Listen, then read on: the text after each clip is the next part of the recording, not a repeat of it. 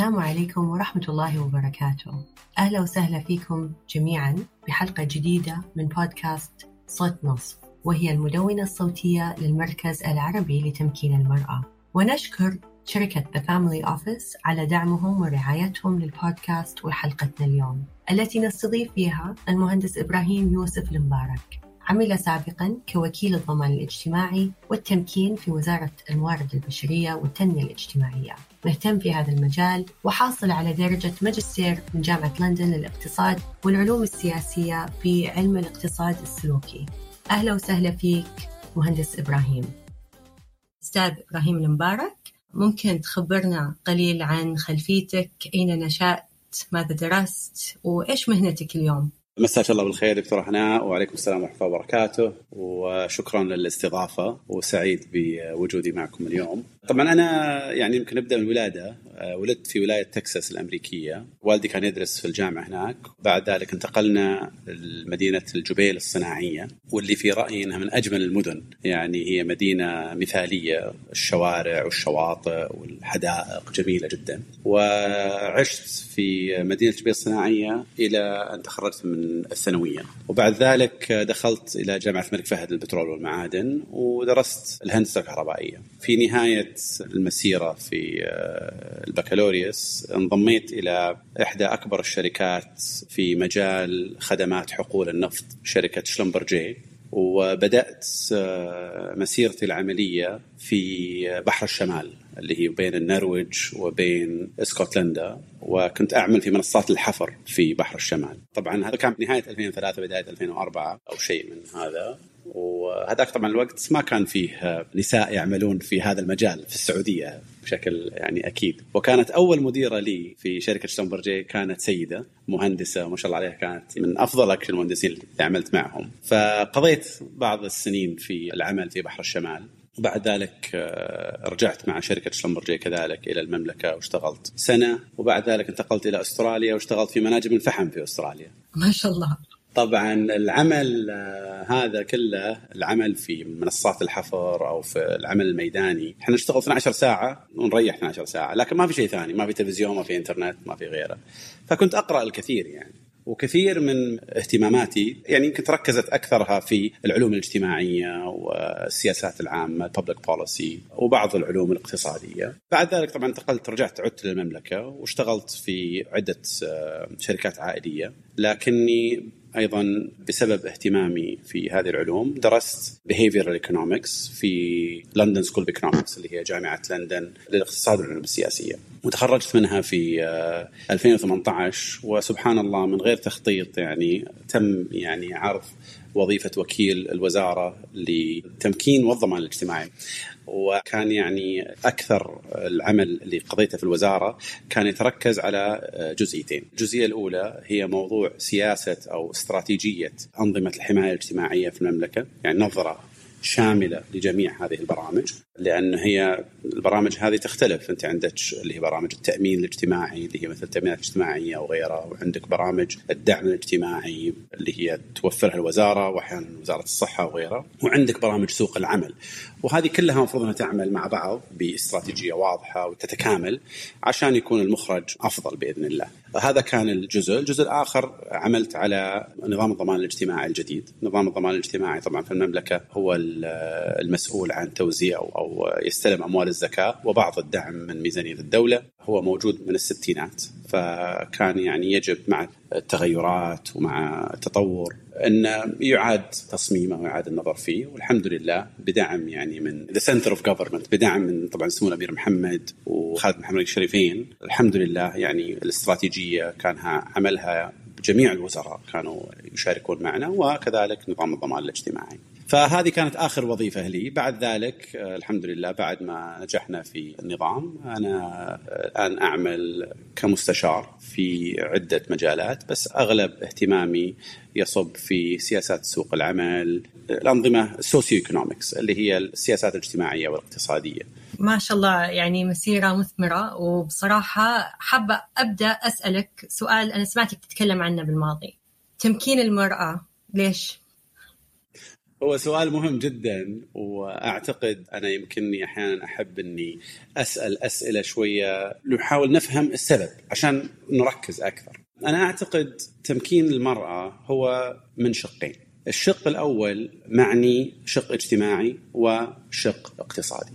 الشق الاجتماعي هو معني إنه اليوم إذا الامرأة متزوجة أو في منزل وما عندها أي قدرة على دخول سوق العمل ولا عندها أي سكيلز ما عندها يعني المهارات اللي تخولها إنها تحصل على وظيفة وتكون مستقلة. ممكن إنها تظل في مثلا في بيت فيه عنف أو في بعض الأحيان أنه تكون هي يعني ربة منزل ويتوفى زوجها والدخل كان كله جاي من الزوج ويصعب عليها أنها يعني تهتم بصغارها وأبنائها. طبعا آه، في كثير من الحالات إحنا مجتمعنا مجتمع متضامن لا من الشعب ولا من الدولة، لكن في نفس الوقت من الجميل أن إحنا نعطي الناس المهارات إنها تعتمد على نفسها، فهذا يمكن الشق الاجتماعي، وأعتقد الشق الثاني هو الشق الاقتصادي، هذا 50% من المجتمع هو ممكن يكون محرك للاقتصاد، فمن المهم جدا أن إحنا نحصل على كل يعني مشاركة من المواطن والمواطنة في المملكة للمشاركة في الاقتصاد، لأن هي دائما بترفع جودة الحياة لما يصير الدخل بدل ما هو دخل من شخص واحد في الأسرة ممكن يكون الدخل من أكثر من شخص، فهذه أنا أعتقد النقطتين. ويمكن هذا اللي يخليني دائما أنا أحيانا أركز على موضوع تمكين المرأة أن إحنا نبدأ من تحت لفوق. أنا في the New Deal اللي هي رئيس روزفلت في أمريكا لما طلع بنظام ال Social Security نظام الضمان الاجتماعي في أمريكا. فعنده مقولة مشهورة موجودة في ال memorial اللي موجود في واشنطن دي سي. إن اختبار تقدمنا ليس ما إذا كنا نضيف المزيد إلى وفرة أولئك الذين لديهم الكثير. هو ما إذا كنا نقدم ما يكفي لأولئك الذين لديهم القليل جدا. فأنا أعتقد إنه من الأهمية بمكان إنه إحنا دائما نبدأ ننظر لمساعدة الضعفاء. طبعا جلالة الملك خالد عنده مقوله يعني مشهورة في هذا الموضوع كذلك. إنه يعني مساعدة الضعفاء فالأقوياء يعني لا يحتاجون المساعدة. لكن إحنا نقول نساعد الجميع بس إذا صار عندنا أولويات نبدأ بالضعفاء ومن من يحتاجون المساعدة ومن ثم نطلع فوق. تحس إن في فئة كبيرة محتاجة المساعدة والدعم؟ لا هو شوفي في كل دول العالم أنت دائما لما تقسم الناس على الكوانتايلز على خمسه بيوت في كل الدول وحنا دولتنا الحمد لله كريمة تحاول إنك أنت تستهدف أقل 20% بشكل عام. لأنهم يعني هذه هي حتى توصيات البنك الدولي وغيره ان الواحد ينظر ل 20% لكن بشكل عام أنا أتكلم إنه نبدأ من هناك. نبدأ ببرامج اللي تساعد ذوي الدخل المحدود اولا. لأن هم أيضا بعدهم عن سوق العمل أكبر. يعني هو فيه مبدأ اللي هو distance from labor market اللي هو البعد عن سوق العمل. يمكن لما ننزل في دخل الأسرة يكون البعد أكثر لعدة أسباب. جزء منه المخرج التعليمي جزء منه المخرج الصحي وجزء منه حجم العائلة. فهذه تصعب تنمية المهارات عند الأسر اللي مثلا الأم تكون مثلا ترعى صغار أو عندها مجموعة كبيرة من الأولاد والبنات أو أنها ترعى أب وأم كبار في السن فهي دائما التعقيد يزيد مع نزول الدخل. فلذلك الحلول الأصعب تكون في المشاكل المعقدة أكثر. لكن أيضا إحنا ما نغفل الجميع نتكلم عن الجميع بس إنه الحلول دائما تكون أصعب في ذوي الدخل المحدود وغيره. مش فقط الدخل المحدود هي أيضا الأشخاص ذوي الإعاقة وغيرها. هي في تعقيدات مختلفة ولازم إحنا نأتي بحلول ونركز. لذلك إحنا اليوم مثلا عندنا التركيز على الأشخاص ذوي الإعاقة في هيئة مستقلة والله يعطيهم العافية صراحة يعني عملهم رائع. لكن أنا أعتقد وكالة تمكين والضمان الاجتماعي لذلك صار هذا أسمها بدل الضمان الاجتماعي فقط هي تنظر إلى التمكين في الضمان الاجتماعي بشكل عام. لكن بحكم والدراسه الملك خالد أعتقد جدا رائعة اللي هي موضوع بحكم عدد النساء في الدخل المحدود أو في الفئة المحتاجة هذه أكبر بكثير. فبطبيعة الحال البرامج اللي تصمم للضمان الاجتماعي أو مستفيدين الضمان الاجتماعي بتكون تركز بشكل كبير على النساء. فيعني خبرتك في تصميم برامج تدعم المرأة لها علاقة بعدد النساء اللي محتاجين الدعم؟ إحنا طبعا العمل اللي كنا كلفنا فيه في الوزارة هو كان معني بمستفيدين الضمان الاجتماعي ككل، لكن الواقع إنه أكثر من 70% يمكن من المستفيدين 60 إلى 70% من المستفيدين هم من النساء. فبطبيعة الحال البرامج بتنظر للعدد الأكبر. وحتى إحنا اليوم لما ننظر إلى تقسيم في البطالة نسبة النساء أعلى بكثير من نسبة الرجال في أرقام البطالة. فما في شك أنه لازم ننظر لهذه الأرقام ونبدأ نضع برامج مناسبة لطبيعة المستهدفين في البطالة وفي الدخل المحدود كذلك. جميل. من ناحية طبيعة المستهدفين أبغى أسألك لما نتكلم عن التمكين وتغير الحين اسم البرنامج من الضمان فقط إلى التمكين والضمان إيش العوامل الرئيسية اللي لازم تكون موجودة اللي تسمح للمرأة إنها مثلا تعمل أو اللي تسمح لها أصلا إنها تطلع مثلا من فئة الدخل المحدود؟ وهل هذه المتغيرات تختلف حسب خلفية النساء؟ طبعا هو ما في شك إن هذه التحديات زي ما قلنا لأنها معقدة حلولها ليست سريعة. يعني الحلول السريعة يمكنها مش دائما موجودة. لكن أول شيء فيه جزء تشريعي وفيه جزء تشجيعي. طبعا الجزء التشريعي أنا أعتقد أنه في ثلاثة أشياء أساسية كان لها يمكن الوقع الأكبر على موضوع دخول النساء إلى سوق العمل. طبعا قيادة المرأة هذا جزء، بس كثير يمكن من النساء اللي في الدخل المحدود يمكن ما عندهم القدرة على القيادة لكنها ما في شك انه له وقع كبير.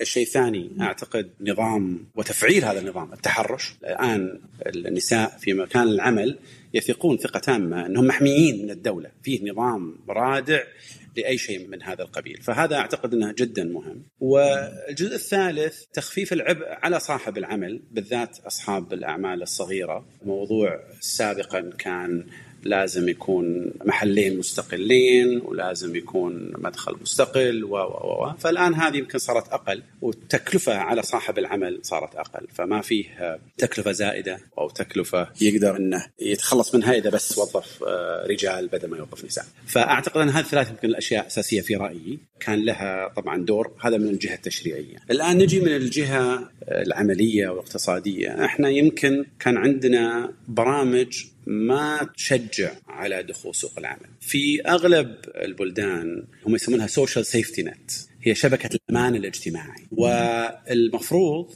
انه الناس تدخل وتطلع، أن أنت اليوم لو صار فيه أي هزة أو أي تحدي في الأسرة ووقعت الأسرة تحت خط معين أن هذه شبكة الأمان الاجتماعي تنظر للأسرة وتجد لها العيشة الكريمة بالدعم، لكن في نفس الوقت الأمل إنه الأسرة هذه ترجع تخرج من النظام، تخرج من البرنامج، ما تظل فيه. فلذلك هي شبكة أمان. أنا الاسم شبكة الأمان الاجتماعي عندي أجمل بكثير لأنها هي تعكس الواقع لهذه البرامج. أنك أنت لا سمح الله وقعت فيه أحد موجود شبكة أمان تحتك تعتني فيك وتساعدك على العودة توقف على رجولك على قولتهم. فأنا أعتقد هذا يعني نقطة أنه برامجنا يمكنها ما تضع في عين الاعتبار وتضع أساس البحث عن عمل. طبعا إحنا اليوم ما نتكلم عن البحث عن عمل للجميع حتى اللي غير قادر إنه يدخل سوق العمل، لكن إن لما يكون هو الأولوية للعمل اولا أعمل ومن ثم لا أعمل،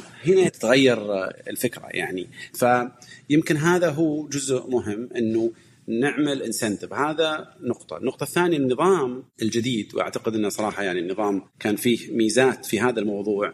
النظام السابق كان يعاقب على دخول سوق العمل. يعني انت اليوم اي دخل تدخل سوق العمل يقطع عنك الضمان الاجتماعي، اليوم لا، النظام الجديد هي معادلة يحتاج لها شرح ما أبي أدخل في التفصيل، لكن هي في النهاية إنه إذا الدخل تحت حد معين ستيل ممكن تستفيد من دعم من الضمان الاجتماعي، يظل الدعم إلى أن يرتفع دخلك. فوق دخل معين بمعادلة. بس طبعا المعادلة معنية بحجم الأسرة وعدد أفراد الأسرة اللي يعملون لا يعملون وغيرها. لكن انه يكون الفكرة إنه أول شرط العمل اولا. اللي لا يستطيع إنه يدخل سوق العمل هذا موضوع آخر. لكن العمل اولا. العمل اولا للسيدات وللرجال للجميع جميع. تمام. المشكلة يمكن من ناحيه اجتماعيه انه غياب السيدة عن مكان العمل لعدة سنوات. وفجأة الدعم الكبير اللي موجود جعل وجود المرأة بمكان العمل شيء معتاد. وخاصة الآن حتى في برامج الأمان الاجتماعي العمل المفروض يكون أول خطوة لكل شخص في المملكة. فهل معظم الناس مؤيدين لوجود المرأة في مكان العمل؟ تشوف أنه من ناحية اجتماعية في تقبل؟ طبعا سؤال صعب. ليه؟ هو المشكلة طبعا إجابة هذه الأسئلة بناخذ استطلاع رأي مثلا.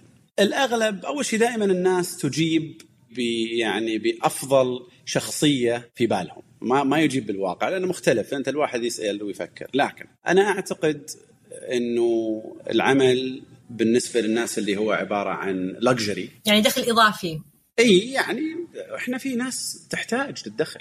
الدخل هذا بيرفع مستوى المعيشة وجودة الحياة ودخل الأسرة وبيخول الأسرة أنها تحصل على أشياء هي محتاجتها. فأنا يمكن ما أستطيع أجيب بشكل عام. يعني نقطة مهمة أن إحنا دائما في بعض الأسئلة هذه اللي نعممها على المجتمع ككل. أنا أعتقد مجتمعنا مختلف. أنت عندك مناطق جغرافية مختلفة دخل مختلف. فما أستطيع أني أعمم. لكن إحنا مثلا عندنا في الحسا إحنا من عمر الدنيا نعرف إنه حتى ومحافظين وكرامتهم محفوظة النساء طول عمرهم في السوق ويبيعون. أنا طول عمري أتذكر إن إحنا في القيصريه وفي الأسواق النساء يعملون فهو ليس شيء محظور عندنا. لكن يمكن جت فترة يمكن الحاجة ما كانت موجودة في جزء كبير من الناس وزي اللي تعودنا على ذلك. لكن أنا ما أعتقد إن أول شيء هو فيه أي مشكلة غير إن إحنا تعودنا على إن هذا غير موجود. هل الناس أنا صراحة ما أقدر أجاوبك لأن أنا استطلاع الرأي دائما صعب الواحد أصلا يحكم عليه لأن الناس يمكن ما تجيب بالشكل المطلوب. الشيء الثاني أنا أعتقد أنها تختلف بين من يحتاج ومن لا يحتاج وتختلف بين بعض المناطق. وتختلف في القطاعات في بعض القطاعات المختلفة فيها الناس يمكن تتحفظ عليها وتتحرج عليها لكن مثلا إحنا القطاع التعليم وقطاع الصحة من زمان وكانت مشاركة المرأة فيه بشكل كبير جدا فيعني هي ليست ضد العمل لكن انها هي نوع العمل والقطاع ومحل العمل ومكان العمل وغيره.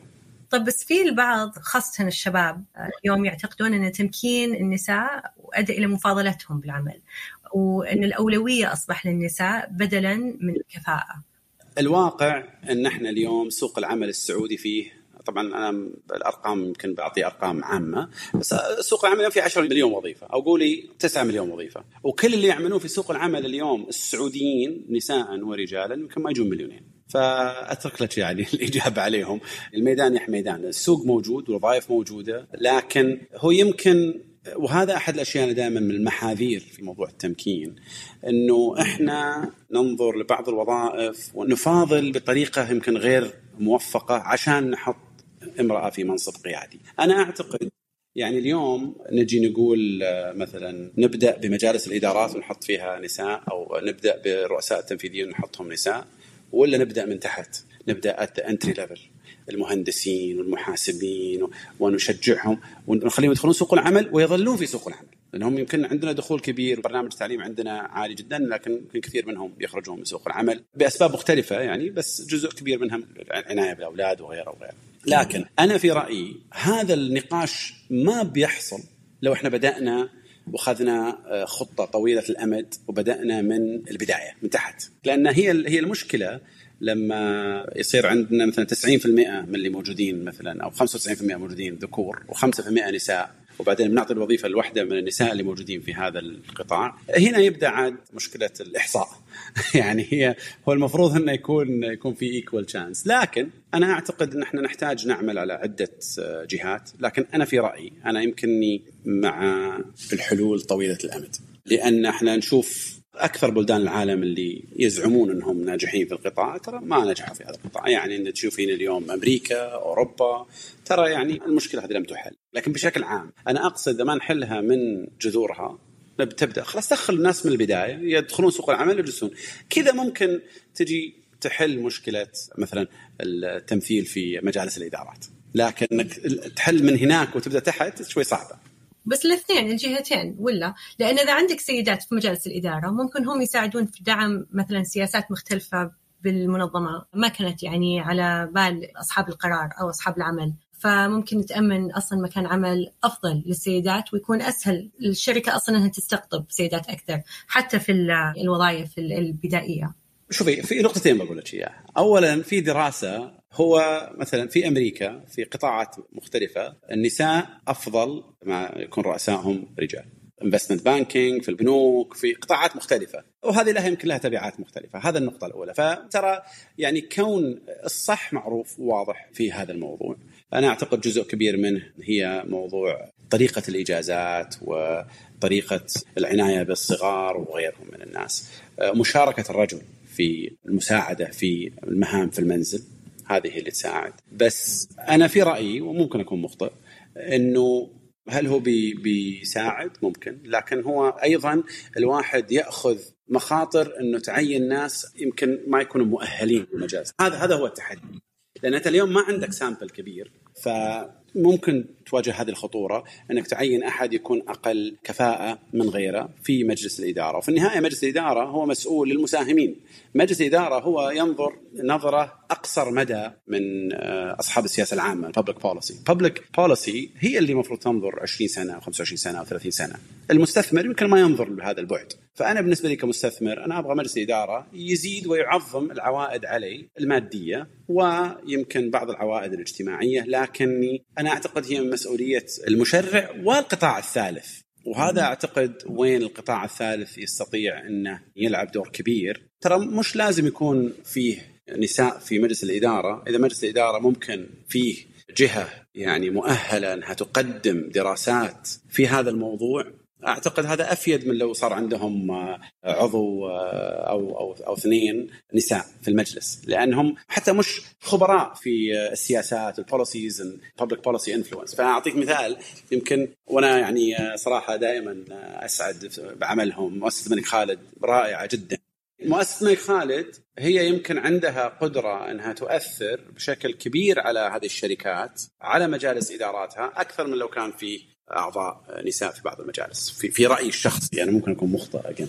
هي القصة ليست معنية ب هو ذكر أو أنثى، أنا أعتقد هي قصه أن الواحد يحاول ينظر للتحديات يصنفها ويقدم حلول واقعية لها والحلول الواقعية هذه تكون تستطيع تطبيقها ويكون يتقبلها المجتمع. وتكون نابعة عن خبرة معينة، طبعا. يعني مثلا أنت قصدك من مثلا آه، القطاع الثالث أو مؤسسة الملك خالد يعني كمثال من مؤسسات القطاع الثالث انه عندهم يمكن نظرة أشمل على إيش التحديات اللي موجودة لشريحة أكبر من السيدات من فرد على مجلس الإدارة ممكن يبدو برأيه الخاص لا والواقع النساء اللي اليوم ممكن نرشحهم لمجالس الإدارة هم عندهم خبرة عملية رائعة جدا بس ما اشتغلوا في شركة حلت المشكلة. أوكي هم خبرتهم فقط شخصية ومشكلة الخبرة الشخصية تضعنا في very subjective solutions. هذه المشكلة. إحنا نبي في القطاع بشكل عام في قطاع السياسات الاجتماعية والاقتصادية. أنت ما تبغى gut feeling ولا شعور كذا أنا أحس إن هذا صح ولا هذا صح. أنت تبغى دراسة محكمة تأخذ وقت وتأخذ جميع المتغيرات المختلفة لأنها هذه مرة مهمة. أنا أعتقد هو تقليل للحل أن إحنا بس إذا أضفنا قياديين نساء في بعض الشركات تحل المشكلة. لأن القياديين النساء هذول نجحوا بس نجحوا في سوق عمل نفسه ما تغير. انت تغير سوق العمل. يعني أنت برأيك إن المعارضة لدخول المرأة في مكان العمل مو دخولها أو وجودها في العمل ولكن طبيعة يمكن تفاعل الشركات الخاصة بالتغير الاجتماعي، أوكي نحتاج سيدات خلينا نحطهم مجالس إدارة. أنا أقصد انه هو ليس حل، هو يمكن كثير من الناس آه، في دراسة في سويسرا قالت إنه لما الشركات اللي فيها نساء أكثر في آه، مجالس الإدارة كان أدائها المالي أفضل. هذه دائما تذكر لما نتكلم عن وجود السيدات في آه، مناصب قيادية. إي بس السؤال هل ممكن نروح لشركة خسرانة ونغير it's not لأن الشركة اللي صار عندها نساء في مجلس الإدارة هي شركة مختلفة عن الشركة اللي ما فيها نساء في مجلس الإدارة يعني اليوم في أمريكا الشركة اللي في القيادات حقتها فيها إثنيات مختلفة فيها نساء ورجال وفيها ناس من من مناطق مختلفة. هي شركة مختلفة عن الشركة اللي كل اللي فيها middle age white man مختلفين هم شركتين مختلفين. ليش أنا أجيب المثال؟ أنا أجيب مثال يمكن أبسط.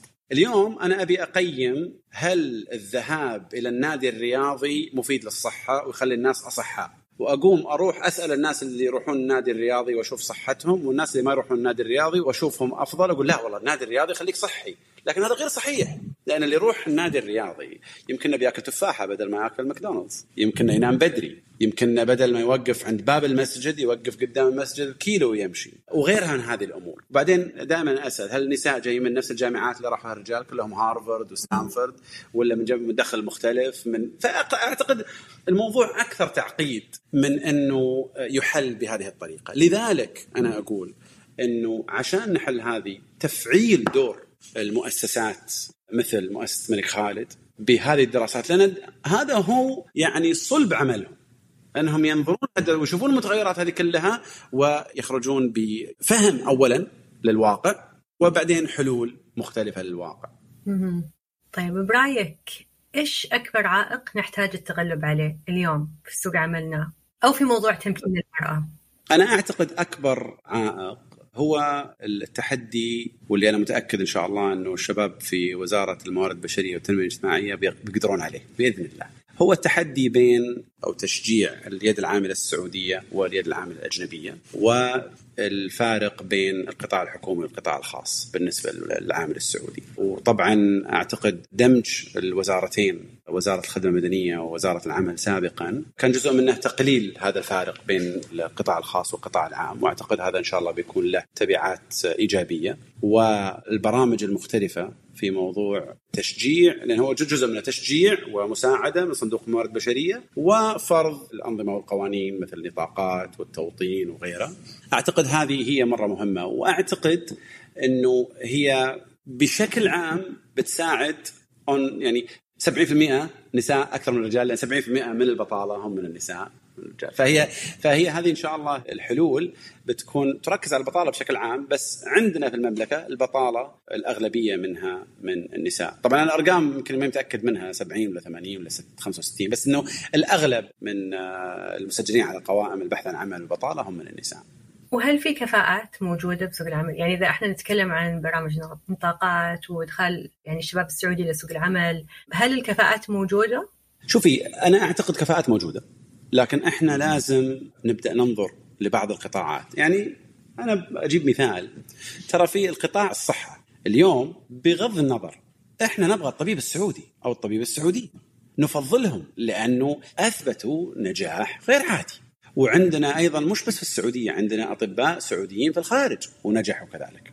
فأنا أعتقد إحنا قادرين إحنا قادرين. وطبعا خذي قيسي على هذا قطاع الاتصالات وال technology آه، قطاع البنوك. يعني أنا أتذكر لما كنت أعمل في بريطانيا والنرويج كانوا يستغربون إن إحنا ال banking system عندنا عجيب ويجيني SMS. فإحنا في عندنا نجاح ما في شك إن إحنا قادرين على النجاح. في معاناة بال banking sectors خارج المملكة بصراحة يعني متقدمين ومتفوقين. بالضبط. فإحنا قادرين على التفوق وهذه مجالات صعبة جدا ما قدروا عليها البلدان يعني اللي هي مثل أمريكا وبريطانيا وغيرها. فأنا أعتقد الكفاءة موجودة. نحن يمكن يكون التركيز على جهات ووظائف معينة وقطاعات معينة اللي آه، لها أهمية طبعا استراتيجية للاقتصاد السعودي. وكذلك اللي إحنا نستطيع إن إحنا نؤهل الكفاءات لها بشكل سريع وندخل السوق. لكن إحنا حتى في قطاع اللي هو جديد علينا الصراحه إني أنا يعني لما بدأت أسافر الفترة الأخيرة يمكن أكثر من المملكه القطاع الضيافة مثلا صراحة يعني كان فيه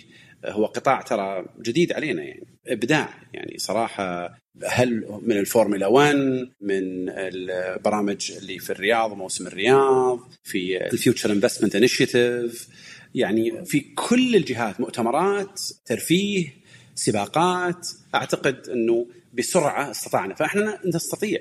وإحنا بعدين آه، شعب صغير في السن. فتستطيع بسرعة أنك تتحرك معاه وتعطيه القدرة أنه يأخذ المبادرة ويأهل نفسه للقطاع اللي بس لازم يكون القطاع آه، واعد ويكون يدفع يعني يكون دخل مدخوله زين ومردوده زين لذلك إحنا نشوف حتى مثلا آه، الكافيهات والشباب اللي بدأوا في محلات ال coffee ومحلات القهوة المختصة وغيرها وهم يعملون فيها. ما هذه ما في شك نتغير في المجتمع يعني.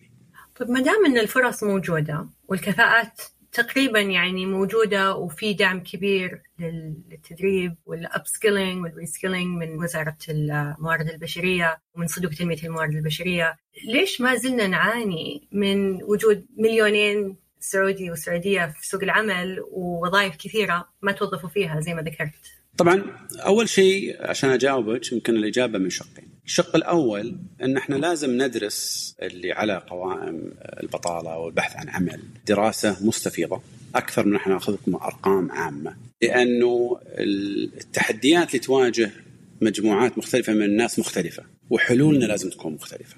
يعني أنت عندك اليوم اللي تحتاج انها تكون ترعى صغار، لذلك مثلا القطاعات اللي نوطنها أو نرفع فيها نطاقات أو غيرها المفروض تكون قطاعات نستطيع إحنا يعني ندرس اللي موجود عندنا ونشوف كيف نستطيع نحل هذه المشكلة.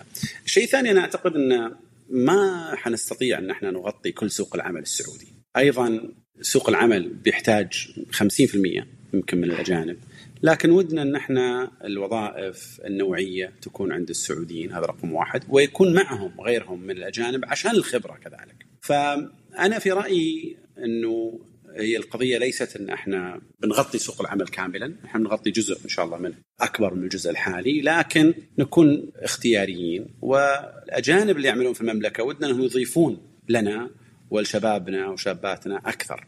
فنكون نستطيع أن إحنا نرتقي. زي ما أعتقد لو ناخذ القطاع الصحة زي ما قلنا سابقا ترى هو ما كان طول عمره سعوديين. كان في كثير من الأجانب لكن إحنا استثمرنا في البنية التحتية. المستشفيات استثمرنا فيها والجامعات استثمرنا فيها وجبنا مدرسين دكاترة آه، أجانب وأطباء أجانب وطعمناهم أعطيناهم شباب من عندنا وكذا قدرنا إن إحنا نتطور. لكن القطاع الصحي في المملكة ترى ما تحرك بين يوم وليلة. ولذلك أنا أحب أجيب قطاع الصحة قطاع الصحة ترى مو من من أول يوم صاروا الأطباء كلهم سعوديين وهو موضوع طويل الامد فلذلك أنا في رأيي بشكل عام موضوع تمكين المرأة موضوع الضمان الاجتماعي وتمكين مستفيدين الضمان الاجتماعي وموضوع البطالة وموضوع سوق العمل. أنا أعتقد الخطط لازم تكون طويلة الأمد ما في شك أنه لازم أشياء سريعة الآن نحققها لأن إحنا نحتاج بس أنا أعتقد لازم يكون فيه short mid term long term لازم يكون خطط طويلة الأمد وخطط قصيرة الأمد. والشيء الثاني أنا أعتقد لازم نبدأ نفكك بدل ما ناخذ المتوسط بس وناخذ الافرج بشكل عام ونعمم على المجتمع، أنا أعتقد إنه من الأهمية بمكان إن إحنا نبدأ نحاول نفهم أكثر التحديات لدخول سوق العمل في مناطق غير مناطق في آه، أصحاب دخل المحدود غير الدخل المتوسط غير الدخل العالي. فأعتقد إن إحنا نبدأ آه، نفصل. يعني اليوم مثلا لما نشوف شبكات الأمان الاجتماعي وبرامج سوق العمل وتقييمها وغيرها في نشرات آه، البنك الدولي مثلا هما ما ينظر للكامل. هو يقسم الأسر على خمسة أسر على خمسة five quintiles من الدخل ال bottom 20% وال top 20% يبدا ينظر لهم جميعا. إي تنظر لهم لأن characteristics تختلف أحيانا الخصائص لكل مجموعة تختلف قليلا. وبناء عليه تبدأ تسوي عندك برامج تستهدف وتحل مشاكل معينة عند ناس يمكن ما تكون عند ناس آخرين. فما تقدر تعمم هالحلول على الجميع. إذا الخصائص تختلف يعني مثلا الدخل دخل العائلة تختلف يعني وتأثر مثلا على الطموح أيضا على طموح المرأة للدخول والبحث عن عمل لأول مرة تتوقع؟ إيش في؟ أنا أعتقد موضوع السياسات الاجتماعية الاقتصادية اللي هي جزء منها سياسات العمل اللي هي socio economic policies labor policies جزء منها. أنا أعتقد يمكن أكبر تحدي عندنا في المملكة أن كل برامجنا سابقا كنا ننظر إلى وحدة الشخص اللي هي individual ولا ننظر إلى الأسرة. ليه؟ لأنه الامرأة ولو متعلمة ولو دارسة لو عندها ستة أو سبعة أطفال غير الامرأة اللي ما عندها إلا واحد. فأقصد أنت إذا ما تنظر هذه البرامج الاجتماعية بشكل عام يجب أن تنظر إلى الأسرة إلى هذه النواة وليس الشخص. لأن اليوم برامجك ممكن تكون مش دائما تأخذ الإمباكت المهم. يعني الوقع للبرامج يمكن ما يكون بالأمل. ليه؟ لأنك أنت ما نظرت للأسرة. يمكن أول برنامج عندنا في السعودية بدأ ينظر للأسرة ودخل الأسرة هو برنامج حساب المواطن اللي بدأ يشوف الشخص أو المستفيد كأسرة وليس كشخص مستقل. الضمان الاجتماعي طبعا يكون أولهم لكن الضمان الاجتماعي كان ينظر ليس لجميع الأشخاص في الأسرة ينظر لسلكتيف عدد معين بحكم الصفات المصنفة في البرنامج لكن حساب المواطن نظر لجميع أفراد الأسرة وينظر لدخلهم ويقيم فأعتقد هذه كبداية مهمة جدا عشان نقدر نرتقي بمستوى برامج سوق العمل. إن إحنا نعرف إنه هذه برامج اجتماعية والبرامج الاجتماعية يلزم إنها تنظر إلى نواة أكبر. يعني ترجع الواحد إلى أسرته وتنظر وتقيم شكل الأسرة. المتغيرات اللي موجودة بالأسرة إيش الممكنات إيش مثلا الخصائص المختلفة اللي ممكن تعيق شخص من أفراد العائلة من الدخول في سوق العمل إلى آخره. طيب إحنا بدينا في نصف نجمع بيانات من المستفيدات من برامجنا. وعندنا بعض يعني النتائج الأولية. طبعا العينة صغيرة ما زالت. ولكن يعني سألناهم أكثر شيء عن إيش الممكنات الأساسية إذا وجدت ممكن تسهل على المرأة إنها تدخل سوق العمل. من الأشياء اللي قالتها أول شيء من المحفزات إن وجود سيدات في مناصب حكومية قيادية. فهنا نرجع لحديثنا عن وجود المرأة في مناصب قيادية وإلى آخره. فهي من المحفزات. هم قالوا إن لما شافوا زيادة عدد السيدات في هذه المناصب حسوا إن هم ممكن يبدؤون يدخلون سوق العمل وفي تحديات كانت موجودة يمكن رفعت أو حتى المنتل بلوك يعني التخوف اللي كان موجود بدأ يقل. بس في أشياء ثانية كثيرة ذكروها من الممكنات. يعني أول شيء ذكروا إنه وإنت ذكرت نفس الشيء. القيادة كان أكبر تغيير تشريعي استفادت منها السيدات واستفاد منها السيدات. وثاني شيء موافقة ولي الأمر. فهنا نرجع لل يمكن ال family dynamics للمتغيرات اللي موجودة داخل كل أسرة. ليش تعتقد أن وجود موافقة ولي الأمر أصلا كان من المعوقات اللي موجودة؟ أنا طبعا ما أعتقد أن موافقة ولي الأمر كانت مشكلة. إحنا ترى إحنا عندنا آه، نساء اللي يعملون في قطاع التعليم ترى كبير جدا. ولا كان في مشكلة موافقه ولي الأمر. وهذه يعني من من قديم يعني موضوع قطاع التعليم. وأيضا الأسرة اللي محتاجة موافقة ولي الأمر ما اظن كان بمانع لمشاركة أحد في المنزل، هذه يمكن جزء في جزئيتين يمكن اعلق هنا. النقطة الأولى يمكن المشكلة إنه ثقافة عدم مشاركة النساء في الصرف في المنزل هذه تضع يعني اليوم لنفرض إنه هي بتروح تعمل. إحنا طبعا ما نتكلم عن الدخل المحدود بس إنه فيه تكلفة معينة. هي ساكنة في البيت السواق بيوديها طبعا قبل ما تسوق أو غيره أو غيره وما فيه مردود يمكن على الأسرة. اذا الأسرة من الدخل المتوسط أو الدخل الأقل من المتوسط. فهي جزء أعتقد وحتى يمكن من الرجال لمشاركه المرأة في مصاريف المنزل. هذه وأتذكر كان فيه استطلاع رأي في هذا الموضوع وكان يعني الغريب إنه لما تغير الدخل يتغير أصلا الأجوبة. بس هنا طبعا مشكلة هذه الاستطلاعات إنها ما تفرق بين دخل الأسرة، فلذلك أنا أقول موافقة ولي الامر اليوم إذا دخل الأسرة يعني رقم معين وهم يحتاجون مصاريف أكثر وعندهم واحدة من بناتهم في المنزل تستطيع انها تعمل براتب مجزي، ما أظنهم بيمانعون. بس تسمع كثير إنه يعني خاصة اللي دخلهم جيد وما عندهم يعني مشكلة بالمصاريف وتغطيتها. تسمع إنه خلاص تزوجتي مو بلازم تشتغلين. يعني خلاص الحين عندك أطفال مو بلازم. والنساء تطلع من سوق العمل. يمكن تبدأ بعدين يعني يحسون إنه مو بلازم يعني. فليش أصلا المرأة تحتاج العمل؟ لا شوفي قلت لك إحنا يمكن في البداية حاجة المرأة للعمل هي من جزئيتين. الجزء الأول جزء اقتصادي وجزء اجتماعي. تكلمنا في الموضوع في بداية الحلقة. لكن أنا أتكلم إذا اليوم إذا هي ما حتشارك في مصاريف البيت. خروجها لسوق العمل يمكن يكون مصروف وأنا أعتقد هذه مشكلة لأنه زي أنا أعتقد هي من جزئيتين النساء مشاركتهم في مصاريف المنزل والرجال مساعدتهم في المهام في المنزل. يعني إحنا صاير عندنا شوية disconnect الرجال ما يشاركون كثير في المهام المهام ال physical الأشياء المهام في المنزل. صحيح. لكنهم يتحملون المصاريف كاملة. والنساء اللي يعملون إذا ما أقدر أعمم أنا ما عندي أي أرقام لكن كثير من النساء اللي يعملون ما يشاركون في مصاريف المنزل لكنهم يتحملون مهام المنزل كاملة. وهذا يصعب العمل عليهم. آه، لكن أعتقد الأمور تتغير. إحنا قاعدين نتغير وأعتقد هذه الأشياء تتغير. بطبيعتها. ما أعتقد أنها تحتاج إلى مجابهة ولا اصطدام مع تتغير لأن في النهاية إذا اليوم أنا أستطيع أني أشتري بيت في منطقة أجمل وبيت أكبر ولا بيت أفضل ولا وزوجتي تشارك معي ما أعتقد أحد منا بيمانع. لأن في النهاية هو منزل للأسرة. وبالنسبة لمهام المنزل يعني أعتقد أنه صار فيه تغير كبير. في المجتمع. يعني إحنا قليل جدا ما نرى الرجال يعتنون بالعيال الصغار. خلينا نجيب الكبار. اللي هم عيال العيال أبو أبو خمس سنين ست سنين سبع سنين. هذه كان دائما خلاص يجي دائما مع الأم. لكن مثلا كأس العالم كان عجيب. كمية الناس اللي سافروا مع عيالهم مع أولادهم الشباب طبعا بالذات اللي شفتهم سافروا مع أولادهم وبناتهم ودوهم كذا ويروحوا مع هذه ترى جديدة علينا يعني. الصغار ما أتكلم عن الكبار أنا أتكلم عن الصغار. صحيح. لأنهم أصعب. إي ما أصعب وتعلقهم بالأم كذلك. يعني هذا يرجع الوقت اللي الأم ما في معاهم أصلا. لكن أنا أعتقد إن هذه الأشياء بطبيعتها تتغير تتحلحل. أنا دائما أقول change is the only constant. التغيير دائما دائما الإنسان يتغير ويتطور.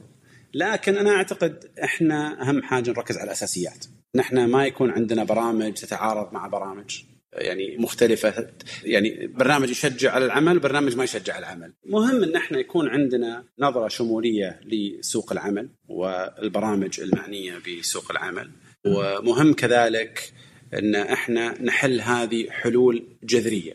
هذا يمكن النقطة الأولى. النقطة الثانية إنه مع الحاجة لأشياء قصيرة المدى وحلول سريعة ما في مشكلة لكن يجب أن نضع في بالنا حلول للمشاكل طويلة المدى، يعني إحنا اليوم عندنا آه، تحديات اللي تكلمنا عنها يمكن في طول الحلقة وتحديات مختلفة آه، منها المهارات، منها شكل سوق العمل، منها يعني أشياء مختلفة، فيجب أن إحنا نحطها هذه ونعمل مع ناس متخصصين في المجال وليس هواه إحنا مشكلتنا كثير من الناس هو أو آه، يجي برأيه أو شعوره أو اللي يحس فيه. فلذلك أنا يمكن أرجع قصة موضوع آه، ال survey اللي هم يتشجعون من نساء في مناصب قيادية. يمكن هذا في الشكل ما, ما عندي مشكلة. لكن أنا أتكلم هل هي هذه هي الحلول الجذرية لل public policies في هذا القطاع؟ أنا ما أعتقد. لأن هؤلاء النساء اللي نجحوا في أي قطاع نجحوا في القطاع على وضعه الحالي اللي إحنا نتفق يحتاج تغيير. صحيح. طيب كيف نقيس النجاح؟ سؤال صعب. هذا يعني سؤال صعب. نختتم بهالسؤال. يعني أعتقد هو أهم سؤال هو أهم سؤال. آه، لكن آه، أنا في رأيي وعشان كذا أرجع لمقولة آه، روزفلت. أنا أعتقد في رأيي إن إحنا نبدأ بالأقل دخلا فالأعلى دخلا. ونقيم من جميع النواحي. حالة وشكل الأسر ذوي الدخل المحدود وإذا استطعنا أن إحنا نرتقي بمستواهم وجودة حياتهم. أنا عارفه طبعا هي هي هي كلمة كبيرة جدا لكن الواحد يقدر أنه يفصلها يمكن إحنا ما إحنا الآن في صدد نحن نفصلها بس أنت عندك الدخل الصحة لمخرجات الصحة مخرجات التعليم والمخرجات اللي هي العنف وحالات العنف وغيرها. أعتقد هذه كلها طريقة لقياس النجاح هذا لأنه الدخل جزء كبير من النجاح لأن الدخل يعني تعليم أفضل يعني صحة أفضل وغيرها من هذه الأمور. فهي دائما متداخلة. لذلك أنا أقول دائما إحنا نبدأ من البرامج الاجتماعية إنها كلها تعمل مع بعض. تعليم برامج سوق عمل تأمين اجتماعي وضمان اجتماعي كل هذه البرامج يجب أن تعمل مع بعض بشكل آه، متوافق لتعظيم الأثر من هذه البرامج. لأن إحنا يعني بلدنا كريمة ولا أعتقد إن إحنا نصرف أقل من غيرنا، أعتقد إحنا نصرف أكثر من الجميع يمكن أو أكثر من كثير من الناس، لكن يعني في دراسة المستثمر خالد كذلك على المصاريف في آه، القطاع الاجتماعي طلعت قبل تقريبا سنة، واضح إنه آه، صرف الدولة في هذا القطاع وهذه المجالات عظيم جدا. صحيح.